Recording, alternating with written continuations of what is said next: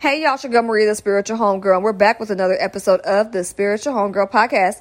Now, before we get started, y'all know I can't do any podcast episode without thanking you all for listening. So thank you for listening, boo friends. Out of the tens and thousands of podcasts that are out there in podcast land since 2016, you've lent me your ears whenever you felt like it, and I really appreciate it. Again, you can support this podcast one of four ways, and I love that you all are actually doing it because support is not only a verb, it is one of my love languages. So thank you so much.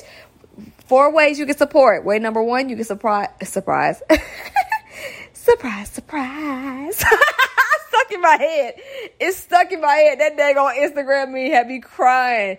Y'all will find a million ways to run one thing into the ground, but make it hilarious every time. And I love that. But you can support the podcast by subscribing to the Spiritual Homegirl podcast wherever you listen to podcasts. You can also leave a review. You can sign up for the email list by clicking the link in my show notes, or you could share the podcast with a loved one, friend, email it. You could post on social media, but make sure you tag me so I can personally thank you for listening.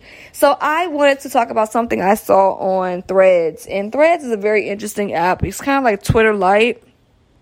Um, Twitter minus the uh, minus the triggering stuff. you know what I mean? Like it's it's you know it's it's a tone down, but I notice there's always a lot of broadcast style broadcast style um, posts, and everyone has the right to have an opinion. And one post I saw, and I wish I could remember it verbatim.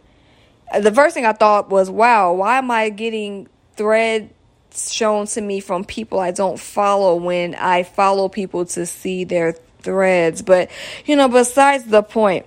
However, the thing that I saw said something to the effect of me needing my family to be or, or, loved ones or support system to be there for me is now called trauma dumping. Y'all telling people to go to the therapist which means you put a paywall on social interaction or human connection, something like that. So basically, they were saying that human connection and being able to share your problems in community and things like that, that's now been put under a paywall um, because people don't want to deal with their loved ones' problems anymore or their friends' problems anymore. They want them to go seek help.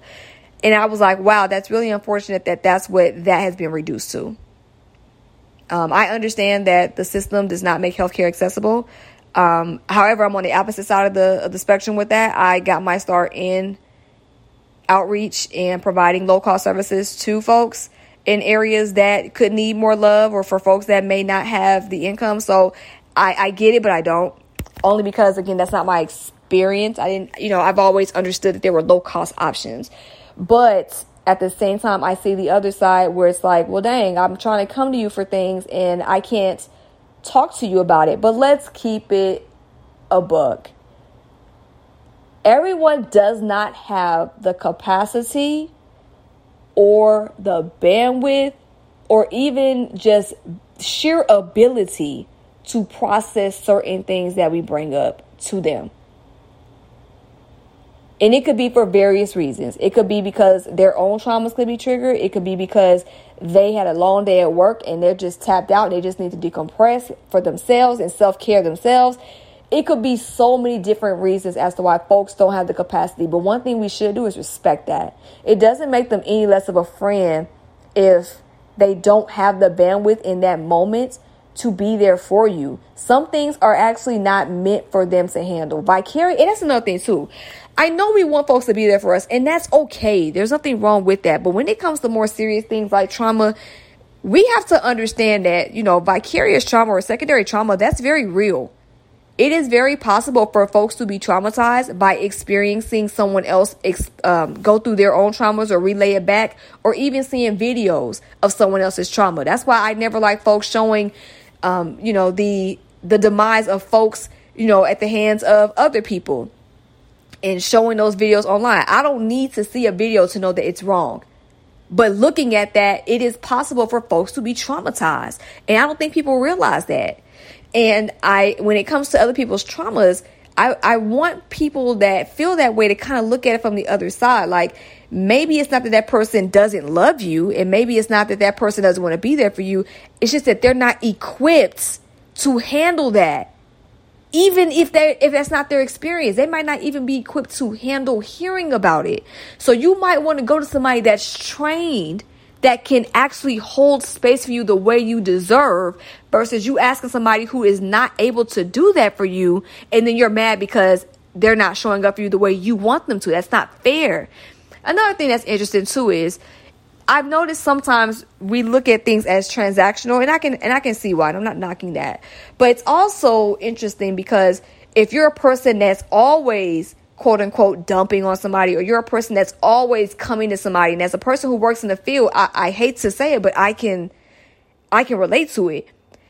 Sometimes even if you're not even a, a person who works in mental health, right? Even if you're a person that is just a good voice of reason or someone that's just always been a supportive person, sometimes you can get burned out because people sometimes will only come to you when they have a problem. I have been there. I have to set boundaries all the time. I, if I'm tired and I don't have the capacity and someone's like, Hey, how you doing? Yeah. So I want to talk to you about this problem. And I'm like, ah, re- respectfully, I'm, I'm really tired. I'm really, I rather, I rather, you know, can we talk about another time? Like tonight, I just need to get some quiet and take care of myself tonight.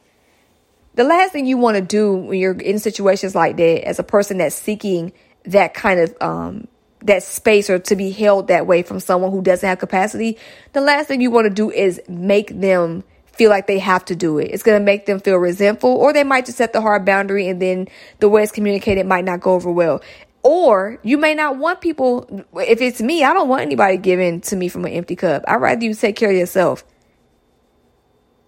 I'd rather you be able to show up for yourself before you can show up for me. I don't want you sacrificing your peace of mind or the ease of your spirit for me. I don't want you to do that. Like, I just don't. And I understand that support is hard to find. It's really hard for us to trust and open up and things like that. But remember, we can only do what we can do. And it's not fair to make someone push themselves to show up for you at the cost of their well being. Because even though you might feel better by getting what you need to say off your chest, now they're carrying that. And if they already were carrying a heavy load, that might be the load that causes them to break. And, it, and that break could be in different ways. It looks different. Coping looks different. And sometimes it could cause us to cope unhealthily. And I just want people to kind of have a different a different take on it, you know? Like it's not that people don't love you or, or, that they hate you because they're not holding space for you every single time. It's just that sometimes people have to show up for themselves. And saying that, you know, you're putting it behind a paywall, yeah, that speaks to a systemic issue, and I totally get that. And it's wrong. You know, mental health care should not be inaccessible the way it is. But at the same time, because we are responsible for our own healing individually, yes, we need community, yes. But at the end of the day, we have to make sure we're responsible for ourselves as best we can. If we need the support, we go outward after. Try to figure it out first and then go outward if you need to. But there's ways that you can find low cost options. I'm seeing more options that are low cost pop up more than anything. It's a simple Google search. But I also understand there's some systemic stuff too, because it might not be in everybody's area and it might not be um, something that's immediately, you know, fixable or something that you can, you know, get someone on the on the video chat or in person visits. So I get that too. But before you start expecting your friends to be there every single time, you have to give them grace. They're human just like you. That's basically what I'm saying. The same way you go through things, they go through things. So before you try to write it off as they hate you or they don't want to be there for you or that they view you as, you know, dumping on them, maybe look at writing a journal or doing a voice diary or doing a video diary and just kind of being able to get some of that stuff off your chest in the event that other folks are taking care of themselves. That's all I'm saying. Like, I just don't want people to have these expectations of folks and be disappointed because they're human just like us, you know? So I just wanted to put that on you all spirit. Don't forget to tap in with the rest of the episodes. If you are late to the motivational marathon, we are doing this for 68 days until the end of January ooh, is Spirit trying to give me a message? January? Nah, we're gonna go to December 31st, and if I continue on, I will you'll just see a podcast tomorrow. that, that next day, you'll just see January 1st. But um, but yeah, so I decided to do the 2023 uh, motivational podcasting marathon, 68 day motivational podcasting marathon, because I wanted us to end this cycle on a healthier, happier note so we can look forward to having a very productive and healthy 2024. So that's why I'm doing it. So if you're just now kind of popping in or you're new to the party, welcome. We love to see it. Don't forget to start from October and catch up if you like. So this has been another episode of the Spiritual Homegirl Podcast. My name is Maria, the Spiritual Homegirl. And remember, boo friends, trust the journey, trust yourself, and whatever you do, do it with love, okay? Love y'all. Peace.